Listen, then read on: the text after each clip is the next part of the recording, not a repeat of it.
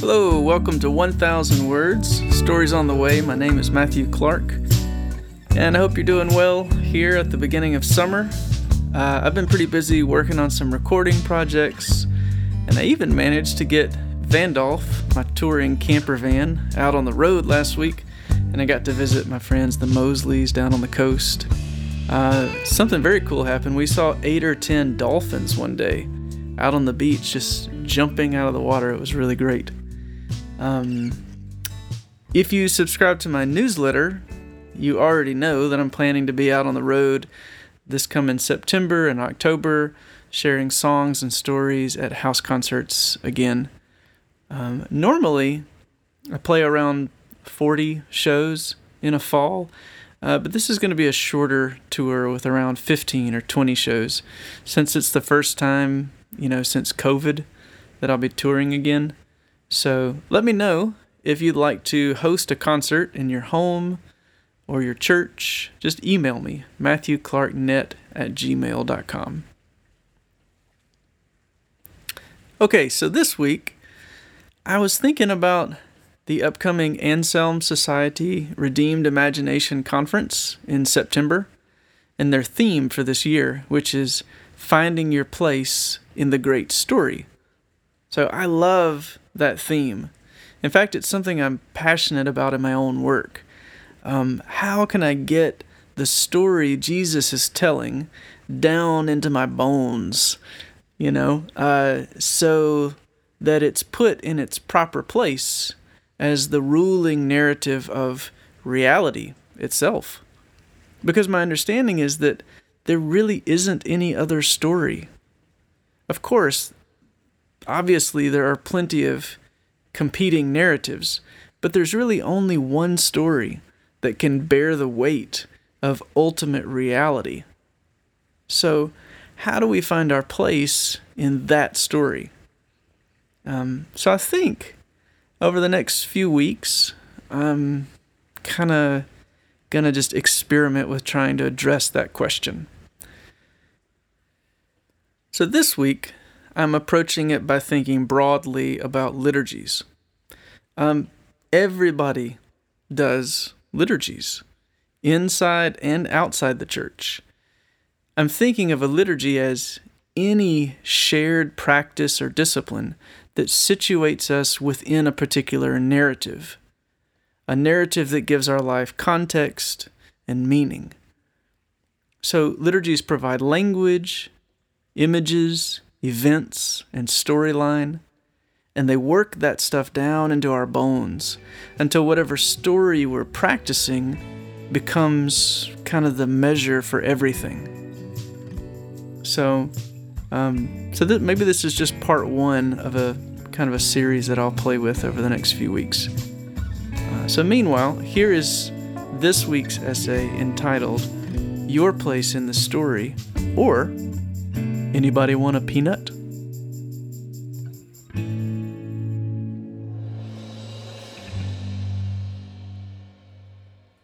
Can you finish this movie quote for me? If I say, Stop rhyming, I mean it. What do you say? You say, Anybody want a peanut? Or how about this one? If I say, Hello, my name is Inigo Montoya. You say, You killed my father. Prepare to die. Now, if you knew what to say, how did you know? Because you've participated in a specific cultural liturgy called Watching the Princess Bride. But what if you haven't seen this movie? You didn't get the joke, did you? You're thinking, okay, there's some story all these other people know that I don't know. And so the reference was lost on you. It meant nothing. But everybody who has seen The Princess Bride shares a common narrative that unites a variety of people by supplying shared language, images, events, and storyline.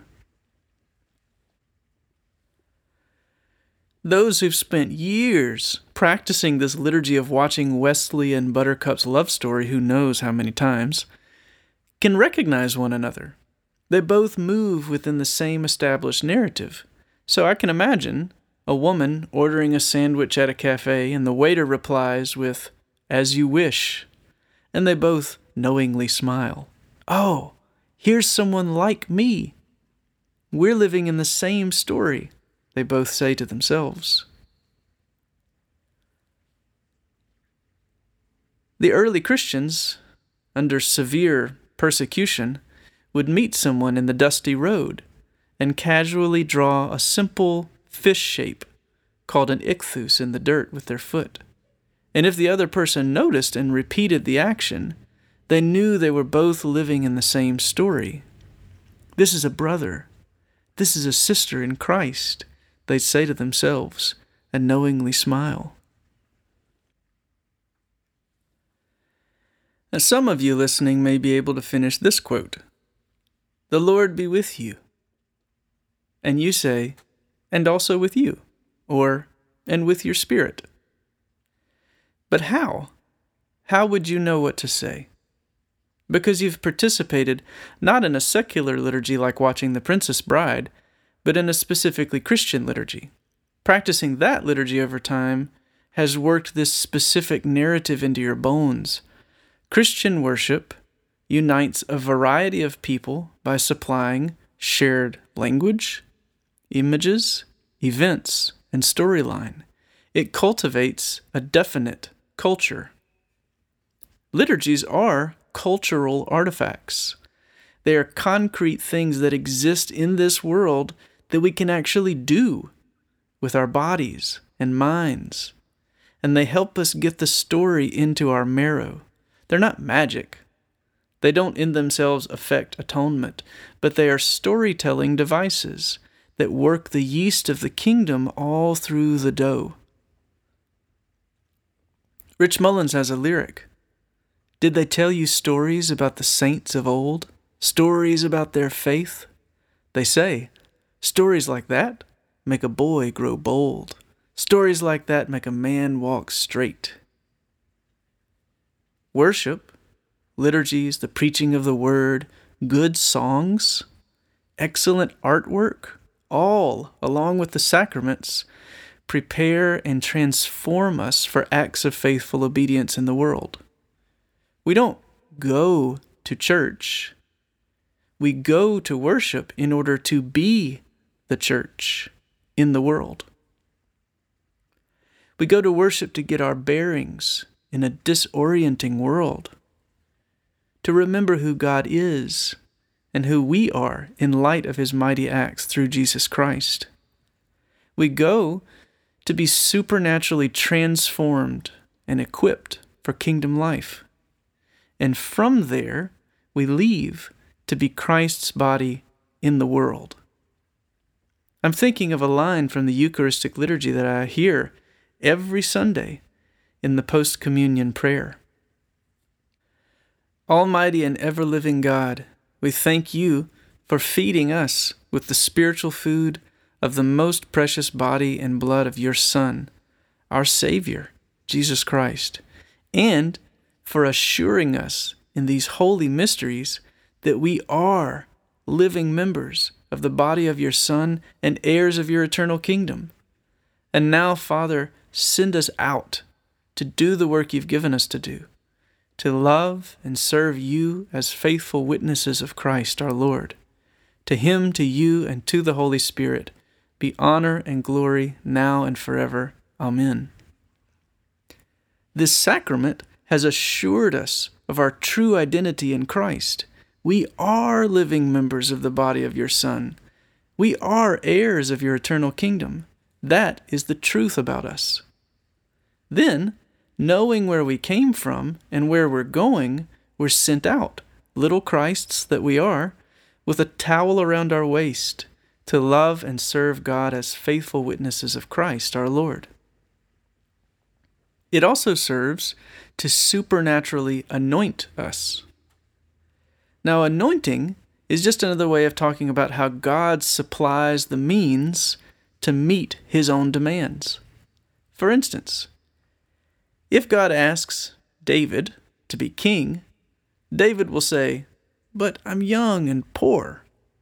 I don't have what it takes to be the king. And God says, Don't worry. I'll give you what it takes to do what I've asked you to do. That's anointing. If God asks you to do something, you can count on Him to supply the resources. To take another instance from the Christian life, God has demanded absolute sinlessness of us. And we say, But God, I don't have what it takes to be sinless. And God says, Don't worry, I'll supply the necessary resources for you to be able to meet my demands. I'll give you my Son, Jesus.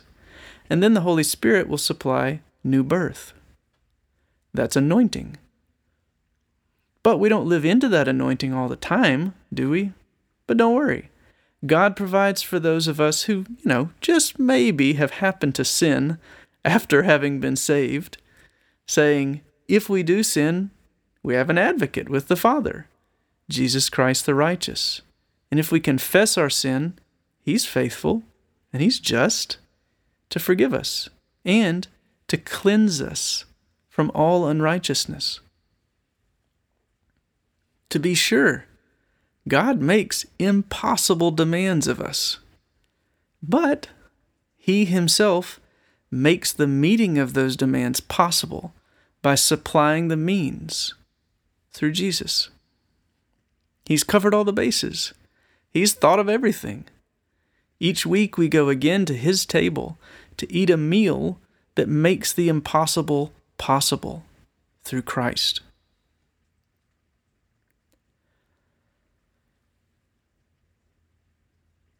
So the practices and the sacraments of worship have located me in a particular storyline. And this storyline gives my existence an origin and a destination, both in God. The origin is beautiful, and so is the destination. I'm swaddled in this story. Life is suddenly flushed with meaning and purpose. I came from somewhere, and I know where I'm going. I came from the loving heart of my Creator, and I'm returning to Him to rejoice in the light of His beautiful, loving face. Without vision, a people perish, says Proverbs. But I don't have to grope in the darkness anymore. My life has been contextualized. I have a vision and a joy set before me.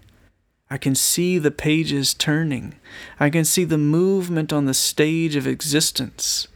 And I'm beginning to pick up on the references that had always escaped me. I can finish the quotes that used to fall flat and meaningless upon my ears. So when someone says to me, Behold the Lamb of God, I think to myself, I know this story. This is my story. And I reply, Who takes away the sins of the world? And when the world says to me, You're not enough, I finish the quote with, Greater is he who is in you than he who is in the world. Or when my sad heart says, I'm too poor, the story in my bones pipes up with the proper reply You who have no money, come, buy and eat. Come, buy wine and milk without money and without cost. And when I make the mistake of despairing and I say, everything is lost, everything is worthless, the Holy Spirit makes available to me the mind of Christ, saying, Behold, I make all things new.